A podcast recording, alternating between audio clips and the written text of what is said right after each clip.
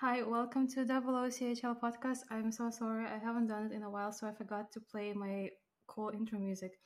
Anyway, happy holidays, everyone. This tonight is 29th of December 2023. I don't know why I said tonight because it's actually early in the morning and I have a guest. Um, I guess I should say hi. Hello. It's not early in the morning, it's late in the morning.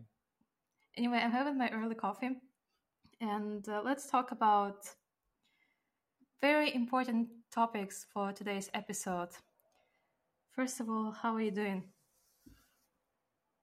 I'm looking up the microphone. I don't think it addresses from my side. Well, I want your full attention to the podcast. Well, I want the microphone to record the podcast. Yeah. What do you think about surveillance capitalism? Well, that's kind of a big topic. You should say what you think.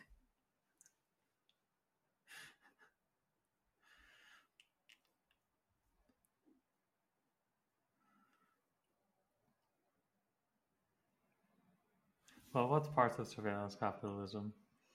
Do you think it's okay? Let's start simple. Do you think it's a big evil, or are there instances where it can be good? Generally, it's a big evil, but it does come with a lot of convenience. What are the conveniences, and do they justify the evilness? Well, they don't justify the evilness because they mostly originate in laziness from like an engineering perspective. You should elaborate more. What are the conveniences? Yeah, so most of these, most of the surveillance capitalism things uh, came out of this evolution from what you might call Web 1 to Web 2, where people started offering digital services. And the services are very convenient. So, like Google Maps or uh, Facebook, Instagram, Strava, all of the typical Web 2 apps, they're actually very useful because uh, as someone sharing information, you don't have to host it yourself. And as someone looking for information, you can go to one place for that information. You don't have to go, uh, like, like if I want to check your Insta- like your pictures and somebody else's pictures, I can go to Instagram and check both. I don't have to go to your website and somebody else's website and keep checking uh, for the same thing. I can go to a service provider. Uh, the laziness comes out of you basically have to trust the service provider, and they took a lot of shortcuts. Why do you think we make a big deal of the surveillance and the data gathering? Because a lot of people, if you talk to people, they might, they usually re- say that, okay, well, I don't really have anything to hide. I'll never become a billionaire, or like, I'll never become a murderer. So why should I care? I mean, yeah. Do you think people make a big deal out of it? No, they don't. Yeah, But like we do, but we most do. people don't. Yeah, we do. But this is this is podcast for the masses. So you should. How would you convince a friend to use Proton Mail instead of Google Mail, for example? What would be your arguments if if you were talking to somebody outside of our bubble? Yeah, it's tough because well, Proton Mail is actually getting a lot better as far as user experience and linked services. Um, and I haven't watched this. Uh, there's like an old Glenn Greenwald talk about this argument that like uh, I don't have anything to hide, and yeah, but like you don't share your password with a bunch of people, right? Uh, so you do have things to hide, which is completely normal. Um, and I think most people don't realize how much they're actually sharing with a company like Google when they use Gmail. And how much and how does that impact our lives, um, or will impact our lives in the near future? Yeah, the thing is, it usually doesn't impact your life. Like you, you get a lot of convenience until one day it does impact your life. So, um, I Well, guess let's like- say let's say like not impact the life of a person as an individual, but like the society. What are like the societal implications?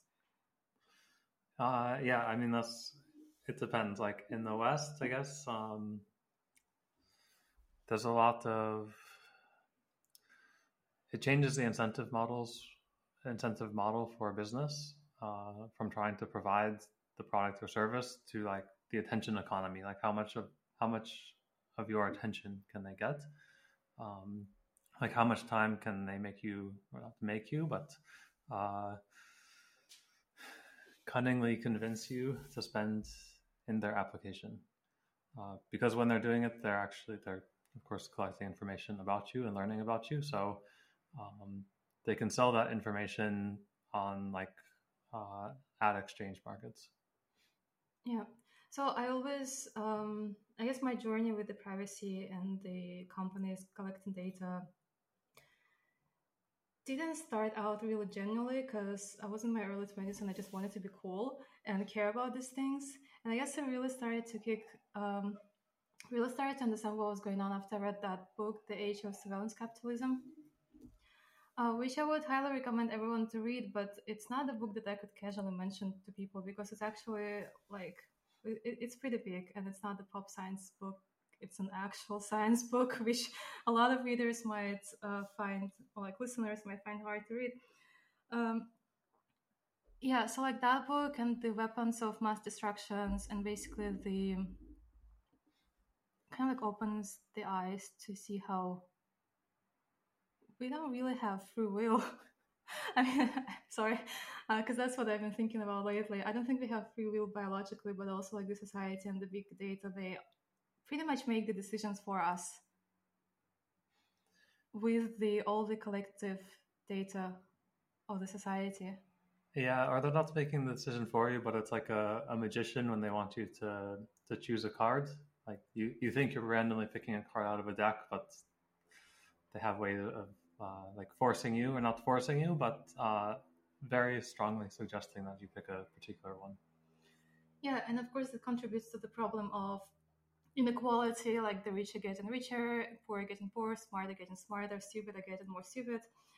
And um, yeah, so I remember in the end of the book, she was saying that she was sharing her not very optimistic forecast to how to tackle the problem because the only solution is to share with as many people as possible to you know like take care of your data. Uh, but yeah, again, why why would people care? Yeah, I mean, this, most this people. is the paradox. yeah. yeah. So, do you think we should just give up? Uh, no, I don't think we should give up. I mean, I think there will be another. Uh, I guess I, I, you might call it a black swan. Uh, thinking more specifically, I, I call it like an Edward Snowden moment. Mm-hmm. I, I think there'll probably be another type of Edward Snowden moment where most people don't just like most people didn't realize the extent to which the U.S. government was surveilling them, and then Snowden revealed this.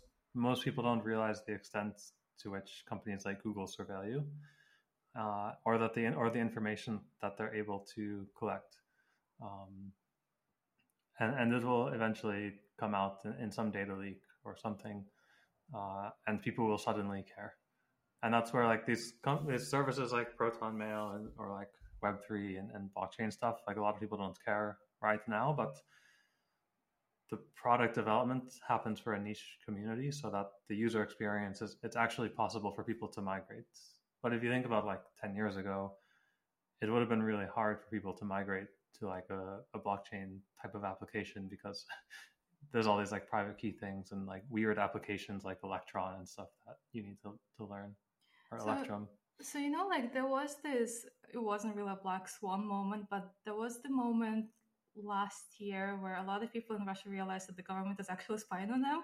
I don't know how they didn't uh, come to this conclusion before, but like after the war and all of the oppressions, people suddenly realized that they actually went in the totalitarian state.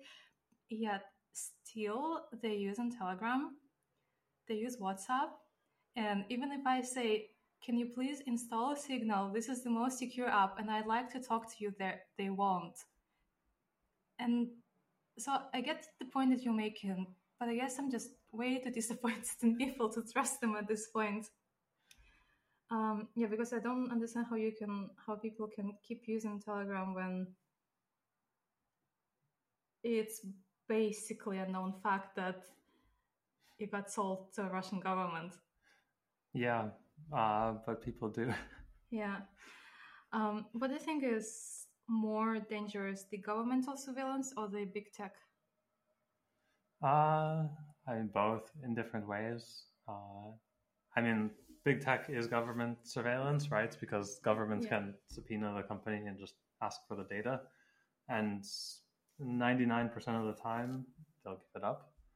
Um, I'm actually quite curious about, I, think it's like uh, how things evolve, right? Because you can do something, and I think this is an age of surveillance capitalism. Either Zuboff or Snowden have, have talked about it that uh, this data basically lasts forever. Like they're collecting data on you over a very long period of time. And it's not like this is your behavioral pattern this month or something. They're collecting this data over a span of years. And of course, like laws change. Uh, countries like Russia invades uh, other countries. Uh, but even in the US, like suddenly abortion is illegal in, in certain states and there's all these like web 2 companies giving apps uh, about like women's health mm-hmm. trackers and stuff and you know i'm kind of curious like the first subpoena that comes up from a state uh, to, to ask for data on like which women are like statistically have more like statistically more likely likelihood of having had an abortion or looking for an abortion if they subpoena a company for that data is the founder like the founder this is where like the problem with the capitalism part comes in because like the company has a fiduciary duty to its shareholders uh, to maximize profit.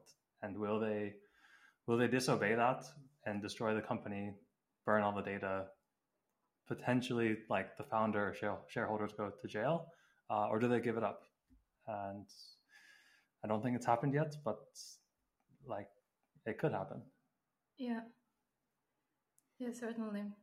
What is your protocol for, like, what is your digital hygiene? Like, which apps do you use? What would you recommend?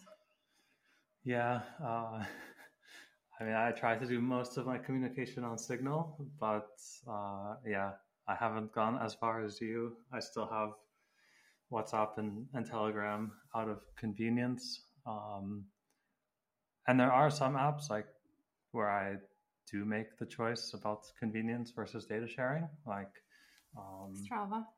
Yeah, like Strava. I really like Strava. Uh, that's like my Web two crutch. But also like there's this app like in Switzerland called Rega, um, which is like the rescue service. And yeah, if I'm in the mountains and there's an app that says like you know they want your location, and I can press a button and like they'll send a helicopter to come rescue you. Like I'm willing to make that trade that like I give up my data about where I am because they're providing a service that I find useful. Um, and then some stuff, yeah, like like Google Maps, you almost can't live without. Yeah, I agree. so, um, some people who are not really familiar with blockchain technologies, the argument that they make is the whole point of blockchain technologies is transparency. So they think that everything that happens on block i mean everything that happens on blockchain stays on blockchain. Isn't it uh, a threat to privacy as well? Uh, yes but i think that uh, um, it's true the transparency part but it, it's maybe like a little bit misguided so the main thing that in my opinion blockchain provides is uh, is guarantees about the execution of logic or instructions. So we don't need, like, cryptography gives us uh, guarantees about the authenticity of information. Um, and even like a computer program is information itself. Um, it's just a set of instructions. Uh, and so we don't need blockchain to give that kind of guarantee. Like we can, we can have some computer program and we can both agree based on uh, cryptographic properties that it's the same computer program. Um, but we also want guarantees that we execute this program.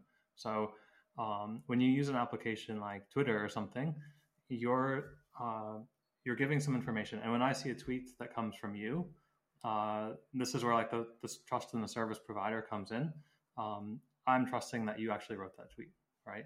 Uh, of course, the real trust is that either you wrote that tweet, or Twitter someone with access to Twitter's database uh, wrote that tweet and said that it like come comes from you. They're impersonating you. And because they have access to your account and everything comes through this trust model where like the application provider is basically God, um, they can tell me that like this came from you. So I have to trust them about that. And so for information, like even using an application like Twitter, like you could you could digitally sign uh, your tweets with some external key uh, that would give extra guarantees about the authenticity of the information. But there's still trust in like the application um, where like if I if I click the button, if I write something and I click the button tweet, right? Like Twitter tells me that I have, you know, 100 followers or something. I believe that Twitter is going to actually show that tweet to them, right? Um, and that's going to be based on some logic. Like there's some, you know, the quote unquote algorithm that decides like who sees what tweets. And so I believe that like they're going to show this to my followers. Um, they could actually not show this to my followers, but just tell me that it's been public, right? Um, so this is where like the logic parts comes in. Uh, I have to actually trust that like some set of instructions is executing. And of course, like with these apps like Twitter and Facebook, we don't have access to the execution. We don't even have access to what the algorithm is. Um, but that's what blockchain gives you. It, like we can not only agree on like here's this computer program, but we can agree that it was executed correctly. Yeah.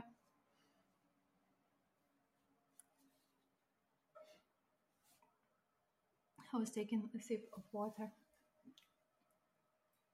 Um, so I had a question, but I forgot while you were talking. anyway, what do you think is missing in blockchain UX? Uh, I'm the worst person to ask this question. Because you, don't, you don't really care about UX? Uh, it's not that I don't care, but I've been using like, even for like a Bitcoin wallet, like, I mean, I was using this like Electrum thing from like, I don't know how many years ago. And I'm used to seeing like kind of what's under the hood and these like yeah. quote unquote bad UXs. For most people, they're bad UXs. Um, when I just see like a button that says like you know send or something, um, I get confused because I'm like, well, wait a minute, what's it doing? Uh, yeah, same. So. Yeah, I don't. Yeah, I don't really trust them. I actually was.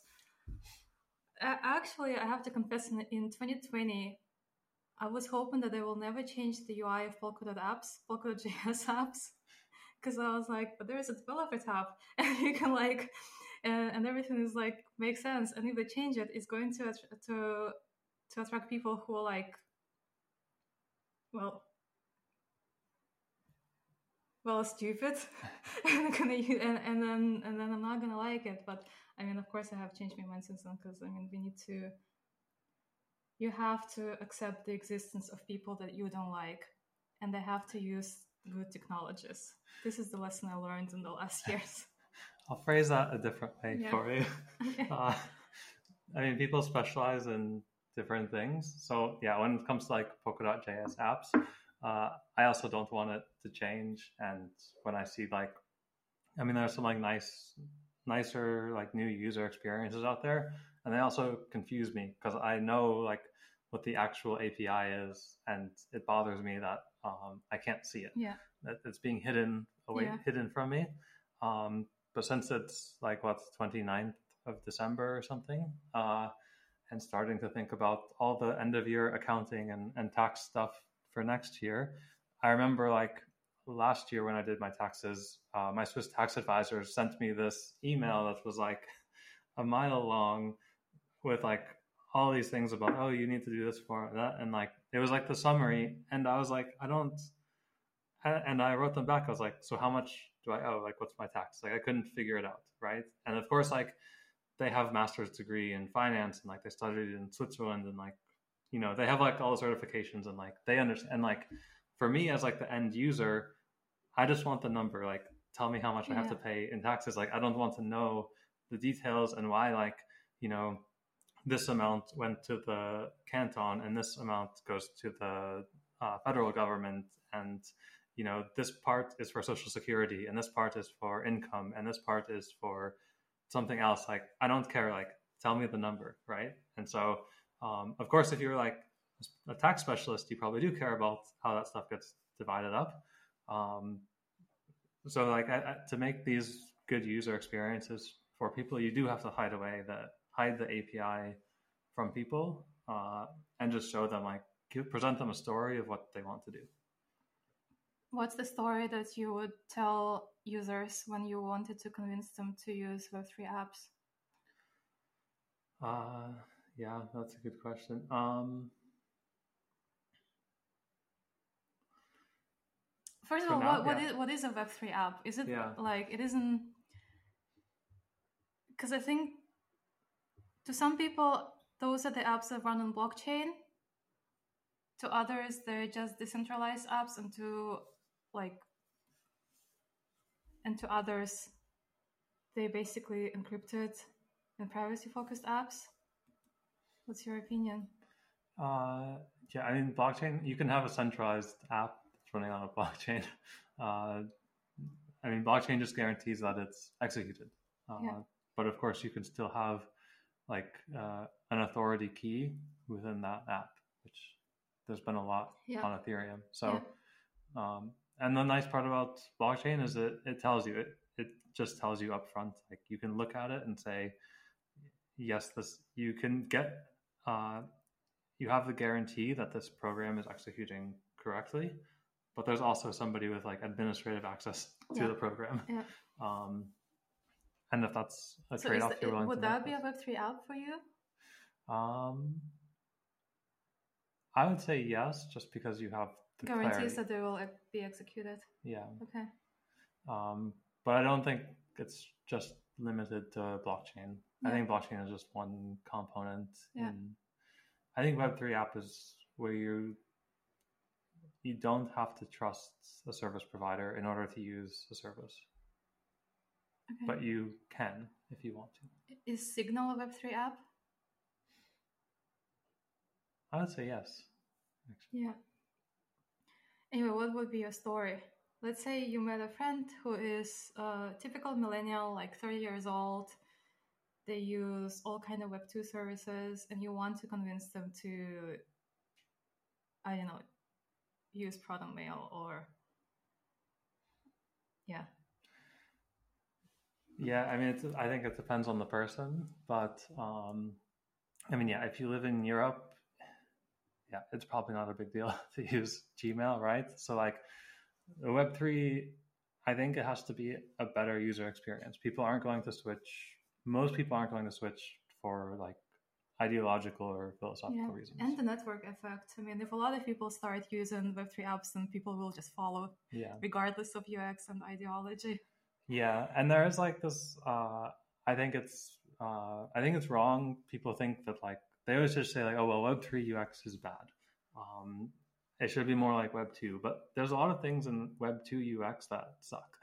um, so all these things like a, a captcha or mm-hmm. um, sending you like a, a two factor SMS, like these are terrible, right? Like um, there's better ways to do this and people just blindly accept that like web 2 user experience is yeah. good and then you have to like check a box that says like i'm a human like like like pick the picture with a stop sign and it's like this is crazy uh this is terrible ux and people think it's good because they're just conditioned to it uh, yeah. and they're used to it um so that's one thing like i think like web 3 especially with like the guarantees of cryptography you can do much better than like you know, check this box to prove that you're human.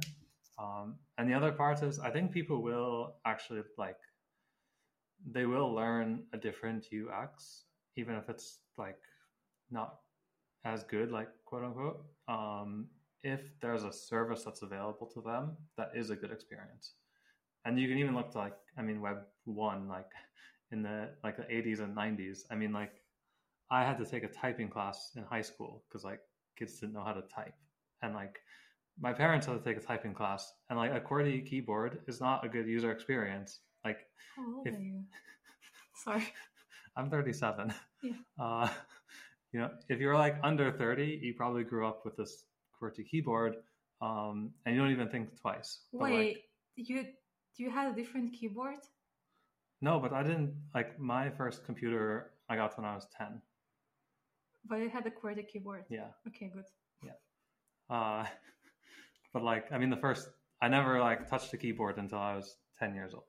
Yeah. Um, and like, if you're, which like is still young enough, like I was able to learn and like, you know, I was still a kid, like using a computer, but like, if you're 10 years older than me, there's probably something like you had to learn, but like people took time, they left, they took a vacation day or they took like their like uh, continuing education time from work to go take a typing class. And it's not because like a QWERTY keyboard or like a mouse or like Windows 95 was a particularly good user experience. It's because they recognize the power of computing and that is like it's going to be a very powerful tool that they can use in their lives and they wanted to take the time to learn it. And if there's applications available in Web3 that are promising and people have confidence that they'll have value in their lives, they'll take the time to learn a different user experience than Web 2. Yeah. That's my opinion about it. Okay, I had, oh my god, I had like a few follow up questions, but I lost them when you started talking about keyboards. uh, wait a second.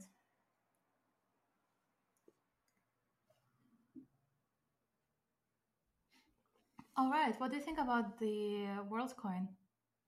The Worldcoin? Yeah. Like with the orb? What's the orb? Like uh, that you have to look in? Yeah. Yeah. Uh, yeah. I mean, I don't know much about it except for the the orb that it has an orb. Uh, but yeah, I mean, it seems like a very typical uh, false step of surveillance capitalism, like collecting information on a bunch of people. Data. Yeah. Yeah. And I mean, it's not even that good. Like, I mean, you can't with a private key. Of course, you know, if it, if you have a say 256 bit key, it needs to be it's it's only true or false, right? Either 256 bits are correct or they're not. So you can't have like 255 out of 256. So, um, I mean, if you do any research about like a retina scan or like iris scan and like these type of biometric markers. Of course, like they can change over time with age. They can change due to like some trauma that you have. Um, and, and so usually like you can look at, you know, a hundred different markers in, in some kind of biometric information like this. And then you can say like, you know, based on some control, like the first time you scan your iris, um, you know, if if 90 out of 100 of them are the same, then you can say, okay, it's the same person, right? But it's still probabilistic. And like, yeah, not only like your your body changes uh, with time or, or with trauma, but like, I mean, the, the scanners need to be calibrated and stuff like this. So it still needs to map to like somebody has to hold the key, right? Yeah. Um, and, maybe it can like unlock something like on your phone, but like yeah, someone's still collecting this this information and doing the matching that says uh, this is like the same person that did the original scan. Yeah. So let's say let's go back to our 30 year old millennial. Let's say they want to. We've sort of convinced them to try to use uh, more Web3 and less Web2 tools. What would you recommend to start with? Because I guess if they're on their own, they're just probably gonna like you know what's they hear the word Ethereum, they will probably check out like Ethereum apps, dApps. Uh, yeah, I mean, do whatever you're interested in. like, that's kind of like, I mean, how would you recommend somebody get started in Web two?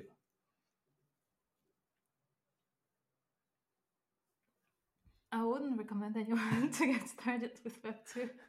Okay, uh, twenty years ago, I guess. Well, Facebook started in like 2004, so uh, no, 18 years ago, how would you recommend somebody get started in Web 2? I mean, I'd probably recommend people to use Facebook rather than MySpace because just My, MySpace wasn't popular in my country. That's it. Yeah.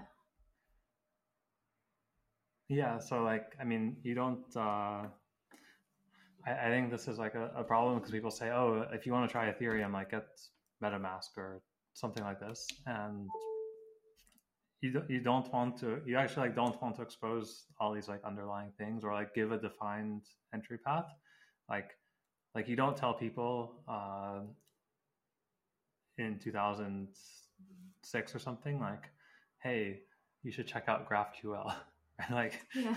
you say just try facebook um, like if you're interested in like gaming try some like web3 gaming game if you're interested in like finance try some finance app if you're interested in uh, social networking try like a web3 social network or something Well, let's say let's say people want to take take control of their finances, right? They want to be the owner of the ass- of the assets, but they don't know anything. Like, which app would you recommend? Oh, uh, I don't know. I think I use all the old ones that you have to know the all the underlying stuff about. So probably whatever I don't use. Yeah, yeah. what would you recommend then?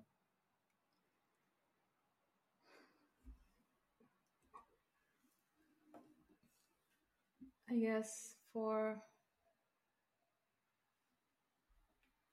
I don't really use DeFi, like anything that has to offer. I just like to store my uh, tokens on the blockchain. I would definitely say don't use an exchange. I mean, use an exchange to on ramp, but don't store your. I mean, if you can, don't store your assets there. Just like move them on actual blockchain because people there is a big misconception. People think that they they own Yeah, tokens when they actually don't. right. Uh, just because they have an account on the centralized exchange doesn't mean that they have anything to do with blockchains. Basically, they, again, they're trusting the Yeah. centralized entity. Yeah. So I think that would be my first uh, recommendation. Like, if you get tokens on an exchange, make sure to move them on the blockchain where nobody can take take them away from you. Yeah. Yeah. So I have questions now. Okay. Like, I think this is quite funny. I like a couple of questions about. Um, uh, okay, you got a couple in my head. Like, I guess it's come up in the U.S., but also in Europe.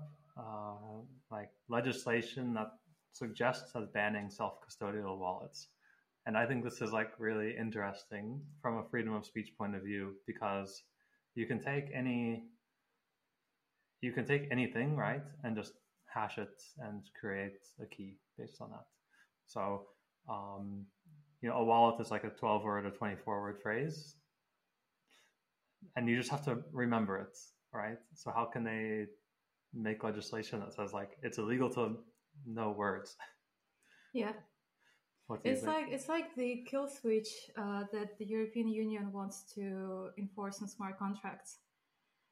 You heard about it? no Because, like, I mean, they don't like the idea of smart contracts running indefinitely. And they want to make sure that every smart contract has the so called kill switch. So, whenever it's needed, they can just kill it. So, it stops from operating. Yeah. yeah that's funny Um, what else? Y- Yeah. And I guess maybe they can, like, companies that have the legislation, well, like entities in Europe, they will probably have to um, obey. But also, like anybody can develop a smart contract anonymously, right? And so they can't really enforce it. yeah Yeah. Uh, yeah, I think this is just shows again the disconnect between people in power, people making decisions, and people making technologies. yeah they don't really understand Yeah. what the technology is Yeah. and then uh, i think i heard it, it's phrased nicely about like people think of like a, a private key as something that you have but it's really it's something that you know Yeah. uh, it's not something that you have and so like uh, you can't ban knowledge basically Yeah. And um, yeah, I just remembered my security onboarding um, in 2019 with one person that we both know who recommended to not have the, I forgot when it's called, the touch password, when you have to put your finger to Yeah. unlock your phone. Because he said anybody can cut off your fingers, but nobody knows, like, nobody can make you unknown the combination of numbers. yeah actually with this person i got different advice You really? yeah What? well it's basically it's like it's uh it depends on your threat model right like if you're um if you're somebody high profile who might be like a, a target Yeah, then people can like observe your or like Yeah, then your fingerprint Yeah. is, is not very good because if somebody has access to your phone, they can like, you know, put some like sticky sheets on it and lift your fingerprint off of it, and then they can can use that to re-authenticate. Um, but if you're like if you're sitting on the subway in Berlin, then like typing in your passcode, somebody can easily Yeah. look over your shoulder and see what the passcode is, and so like just touching it with your finger is much more secure. Yeah, I guess. Uh, yeah, I guess. I guess his recommendations were tailored to our experiences because I come from a pretty totalitarian country, and he was basically saying, yeah, when you're crossing the border, they Yes. can take your finger and make and unlock your phone, right? But you can actually lie that you forgot your password, and there is no, there is no way they can prove it. Yeah, They can Uh. prove otherwise. Yeah.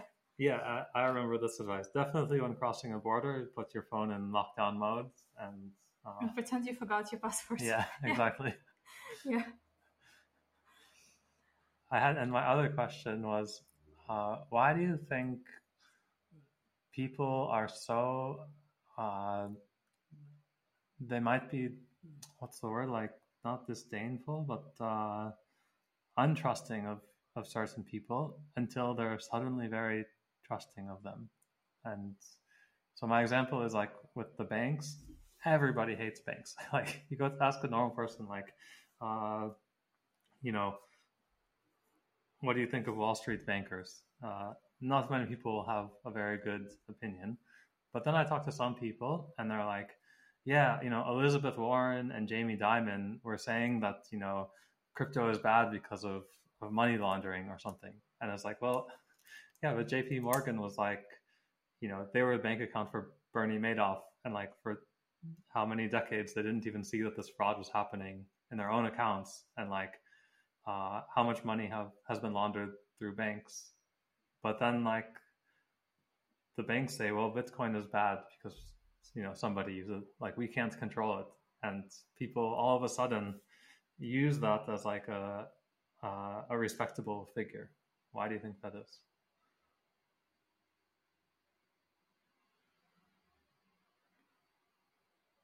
Sorry, who is using that as a respectable figure?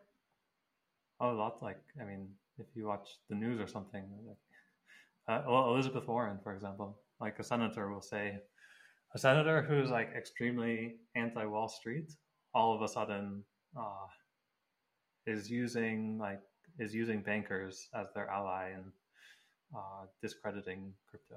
Yeah, I mean it's the same as uh, France and England. Like they were hating each other, and then Germany appeared, so they kind of be like, you know, France is actually a good country. We're gonna be allies with them. You know, the And- Germans are bad. Yeah, Yeah, and we'll put Belgium in the middle. yeah. Um, yeah, it's just the maneuvering between the change in interest and change in enemies. You know. Yeah. I, I, I don't know. People are not really consistent. yeah. Um, I had um, I had a question, but as usual, I don't remember it now. Wait a second. Right. What would the world be if all of the correspondence or like all of the chats were encrypted and nobody could access them?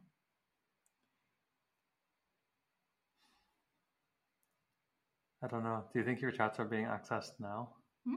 Do you think your chats are being accessed now? Well, my WhatsApp chats, obviously, very Yeah. well could be. Yeah. Yeah. I mean, probably nothing would change in the short term except politicians. Uh, I mean, it would probably expose a lot, right?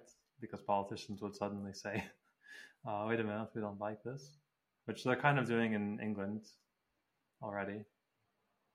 Yeah. They're wanting to ban things like Signal. Oh my god. Yeah. That's horrible. Well, another thing is the argument that people make is that it will make it easier for criminals to, you know, kill people or get drugs, sell drugs, you know. The counter argument is that's happening anyway. Yeah. yeah. The problem is we don't know how much more that would be happening if all of the chats were private. No, but do you think so, mass surveillance is actually catching them? No, I don't think so. Well, I think I recently had like a very uh, like dictatorship moment when I thought, you know, like if people don't don't want to use encrypted apps, like I'm gonna be like really harsh now. I thought if people don't want to use encrypted apps, despite all of the information that they know, like, and despite everything, that means that they're just dumb. And if people are dumb, they deserve being spied on. you know? So at some point, like maybe for a couple of days, my position was people who want to use encrypted apps and Signal should use them. But it's, but I didn't think that everybody should. Yeah because I thought, okay, this has to be an option, and people must like should have a choice. But I also don't believe in the like having Signal or like any other encrypted uh, communication channels as the only possible way. Yeah, I agree that people should have a choice. I mean, I always choose to use Signal when I can. Yeah, but but, but again, like, don't you think that we should like help people who don't know the implications of the choice and and stir them into the right direction by eliminating the bad apps? Uh, I guess until you said eliminating the bad apps, I thought that's what we're doing now. Yeah. Uh,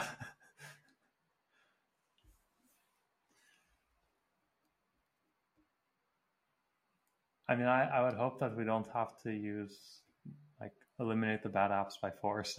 they should just they should have to be private by default in order to compete. Yeah. Yeah, I agree. As Bill Laboon once said, not everything has to be decentralized. Because I do think we need centralized entities sometimes. Yeah, but it's more about the like voluntary choice yeah. to choose um, when you want to use one. Yeah. Anyway, how do we make people use Web3 apps again? Uh, offer experiences or services that cannot be offered in Web2 apps. Yeah, I was actually thinking that there is no way we can. I felt like okay, like it's it's kind of like beyond that point. People will always like use apps they're used to, and if their friends use them too, this is just the network effect. But and again, I think something should happen for them to change. For example, the Russians don't really have a choice but use crypto because they basically cut off the financial system. Yeah. So like that's basically the only way for them to transfer their assets or like for Europeans to transfer assets back to Russia. And uh, people in Latin America, they obviously you can't really trust banks with like 4000% inflation a year, right? Yeah. Uh, yeah, so I think that's the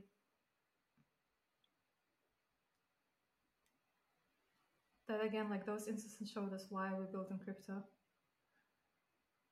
Yeah, I mean, like, yeah, I mean, it's funny, especially in like the U.S. and Europe, when people talk about this, that like, you know, the U.S. dollar is the standard and and stuff, but like for a lot of people in the world, they they need to use crypto, uh, and just the amount of trust in the in the Federal Reserve, like, if you think about basically all of Wall Street all finance, it basically comes down to like I forget how many people are on the board of the Federal Reserve, but like you're basically trying to guess like are they going to increase or decrease rates in the next cycle? And almost all investment decisions come down to gambling on what you think the small group of people is going to choose for the interest rate for the next month. Yeah. If you could give five life advice to people, what would that be? Five? Yes. That's a lot. Well, try. Uh, okay. There's a change of subject. um, okay. One, uh, become an expert in something. Uh, it almost doesn't matter what, but like properly spend five years, like becoming an expert in, in something. Um, because it makes you it makes it easier to become an expert in something else, and it also helps you find your like identify blind spots. So when you're when you pick up something new, you can very quickly get a sense. You can quickly get a sense of the basics, but you can also get a sense that there's there's more to it and where um, where you might want to ask somebody who is actually an expert in that thing. Um, so I, I, think it gives you good to understand something like really deeply and well. I think it gives you good intuition for other subjects and being able to like transfer to, to new domains. Um, would you okay. would you what would you say about people trying to become experts in more than one things? Uh, I mean, it's hard to do more than one thing at a time, like because it, it, takes some dedication. Yeah. Yeah. Um, okay, number two. um,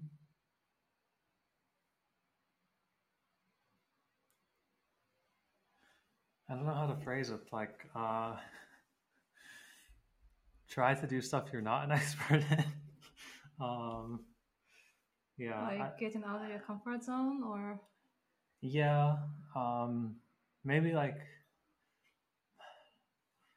learn how to like apply 80-20 or be a satisficer, something like this. Uh, I know. So what I'm trying to get at is like I think one of the skills that like like I think what has made me uh, I don't want to say successful because like I don't want to say like I've been successful, but like one of the things that I've like one of the strengths that I have I think came from my time cycling and not from engineering, which is funny because I like I thought the cycling thing was like a, a detour, like a break from engineering.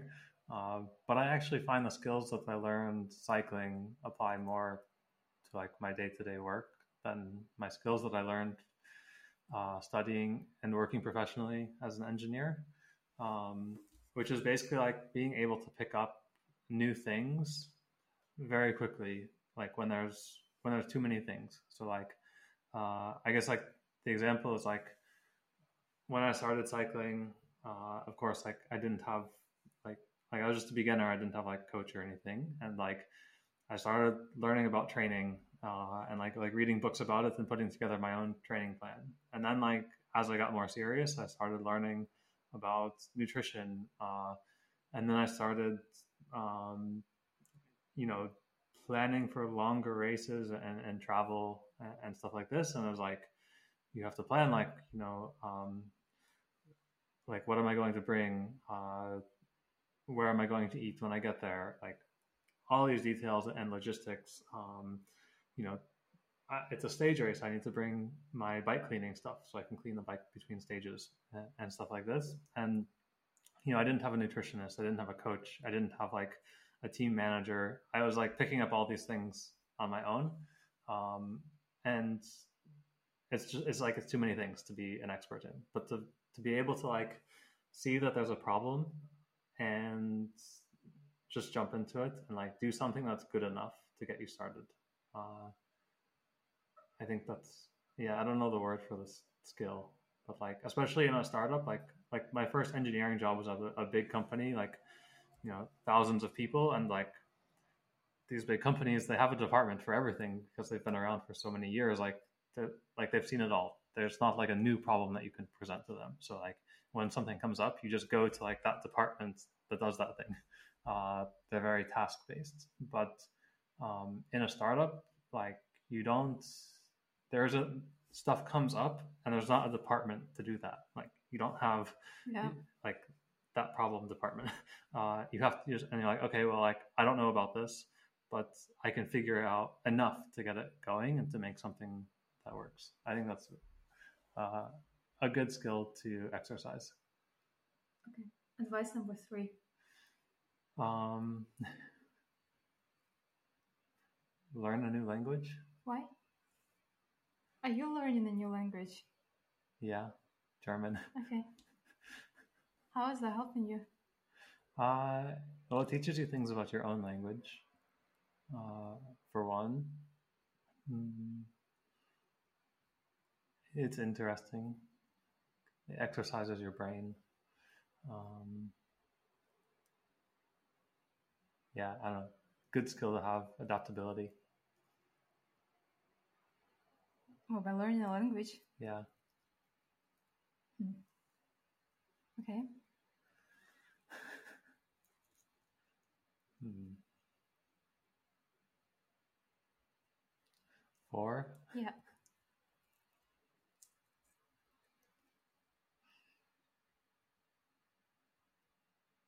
I don't know. I, I think I'm out of life advice. You only have three life advices. What am I missing? Well, I, I don't know. Like, I love teaching people life. I'd have like maybe hundreds of advices, so I'm surprised. I don't think I have advice for other people. I, I just do my own thing. Um, let's see. Hmm. Try to recognize your uh, assumptions, like uh, I mean, I think it's funny. Like people in the U.S., they they think it's like you know, outside of the U.S., it's like foreign and scary. Uh, and then, then, you know, you have like your salary in US dollars, your bank account in US dollars, your investments in the US stock markets. Um, and then it's very funny. People will say, like, well, Bitcoin is risky, or like European stock market is risky, or something. And it's like, yeah. you don't even realize, like, uh, like hundred percent of of your uh, of your value is like tied to this one thing, like the U.S. government, and and you might even like statistically be right. Like you might say, you know, there's uh, a ninety percent chance that like the U.S. is, is strong, and like or like a you might even say like a developing country has like a ten percent chance of success, right? And like, but then people like they go into this binary mode where they like like well if it's if Bitcoin has a 10% chance of uh, becoming a world reserve currency, then it's stupid. Like that's low. So I'm just going to ignore it. It's like, well, no, it, if that's what you believe, you should put 10% of your net worth in it. Uh, yeah. uh, and people kind of take these things and they, they put them into binary form where like uh, they can actually like uh, look at them in a, a much more like probabilistic way. Yeah, I think that's the problem in general with people not asking enough questions, like Yeah. themselves, and just like being binary, basically. Yeah. Um, and well, I was actually going to mention it somehow. I don't know. This is this is kind of like related to a podcast, but like with people having starting to having a bad habit of justifying everything by like math and code and algorithms and saying like, oh, this can't lie, you know, and code is low and everything, you know, but it doesn't shield things from human nature. Yeah. You know, it's like algorithms work in vacuum, but it really depends on what kind of input you give them. Yeah. And this was like the weapons of math destruction. Yeah, Like, exactly. you Like- put a bunch of data into a police database that like uh, you arrested a bunch of black people and now the algorithm just suggests that you go to black neighborhoods Yeah, exactly. And then people say, well, it's math. Like, Yeah. it can't lie. And in reality, they don't really understand what math is because math is the domain of input as well. yeah You know, it's just everything, into everything. Yeah, Yeah. not just the sequence of steps. yeah i think along with probabilistic thinking is uh, assigning probabilities to outcomes but also the severity of the outcome itself Yeah. Uh, so you can look at like you know, uh, well, we argued briefly about like renting versus buying, where like uh, Yeah. you know, renting it's um, you have no upside, but it's a fixed downside. Yeah. Um, you you can't spend any more per month than your rent, whereas owning, um, it's a fixed, it's a minimum cost. So uh, you do have a lot of upside potential, but you also have a lot of downside potential that you don't have, uh, like, I guess, a safety guard against. Um, like your mortgage is the minimum amount that you pay. Um, and you can apply this to lots of things. Like maybe a more concrete example is like, uh, like when I'm in the mountains, like trying to like make decisions about avalanches. Like, you know, I can look at something and say like, okay, there's you know there's a very high probability that like the slope is not very stable. Um, but I'm going to cross it anyway because I can see that the consequences are basically nothing. Yeah. Like it's a very short. It's Yeah. it's uh, it's concave, so it will just kind of like uh, smooth out onto flat. Like it's not going to go very far or anything. Um, and and I'll be willing to take the risk, but there could be a slope that has a very small probability of an accident. Uh, but if there is an accident, then you slide off a 200 meter cliff, and you know you won't be willing to accept even a very small probability because the outcome is like certain death. Yeah, yeah, I, I I totally agree with that, and I actually have thought about it a lot uh, in the last year, and yeah, because people usually they either think of probability or the consequences, when in reality they have to think about the both Yeah, and the risk. For example, I know uh, I know some people, um, their parents, like their moms, or I know people who were toddlers when the Chernobyl thing happened in Europe, and the a lot of mothers in Germany were afraid of the acid rains and how it would affect the cow milks because the cow would drink this water at the same time period and that would make almond milk to feed the newborns. And now a lot of people say, oh yeah, it was overreacting and that was like too much and overkill and how stupid and naive those people were. And I think, well, this literally has never happened in Europe before. Like, sure, the risk that something that happened in Ukraine would affect a newborn baby via the rain is like really small. But considering it was unknown and that could actually kill your baby or like make them, you know, grow third leg or something. I mean, that was like back then, that was quite a big risk. And I would also like, yeah, it's Not- not worth it. yeah, I would also not be giving them cow milk, you know, I would rather like blend some almonds for like three months or something. Yeah. Yeah, Uh, okay, I need number five. yeah, um, I don't know, like uh, do stuff you're interested in. it's a lot easier to have energy to do it, but I don't know. I uh, yeah, I don't know how to. I tried to have like a, a normal job when I was younger, and I don't think I could do it. Like I just had to kind of do my own thing and find something that I was interested in and like wanted to do all day. Um, and I guess I'm lucky that uh, I ended up I get a paycheck to do stuff that I, I find interesting, but it seems to make life a lot better. yeah. I don't know, is that advice? it's just what works for me.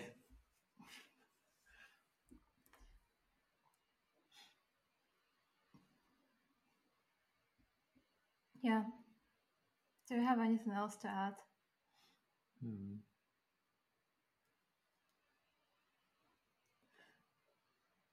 Yeah, maybe like actually, I guess it's part of the same thing. Like just working with people that you like, doing the things that you like with people that you like turns out to be really important. Um, I've tried to do jobs that I thought might like like starting a startup, and I thought like, oh, this could you know I'm in at the ground floor, you know, could make a lot of money if it's successful, but there were already kind of like red flags with the other founders and, and stuff like that. It didn't work out. And um, yeah, if, if you work with people that you enjoy working with, um, it's worth whatever cost. It makes life much better day to day. Yeah. I don't like. I'm running out of. I'm, this isn't even life advice. I'm running out. Of, I don't have advice for other people. Yeah. I have like lots Yeah, of advice. go ahead. Yeah, I'd be ha- yeah, okay. Um, I'll go ahead. But let's stop this episode and then start the second one after a pause with life advices. Because it's been an hour. Okay. Okay. Thanks. Uh, we're gonna have a second episode soon. Okay, stop.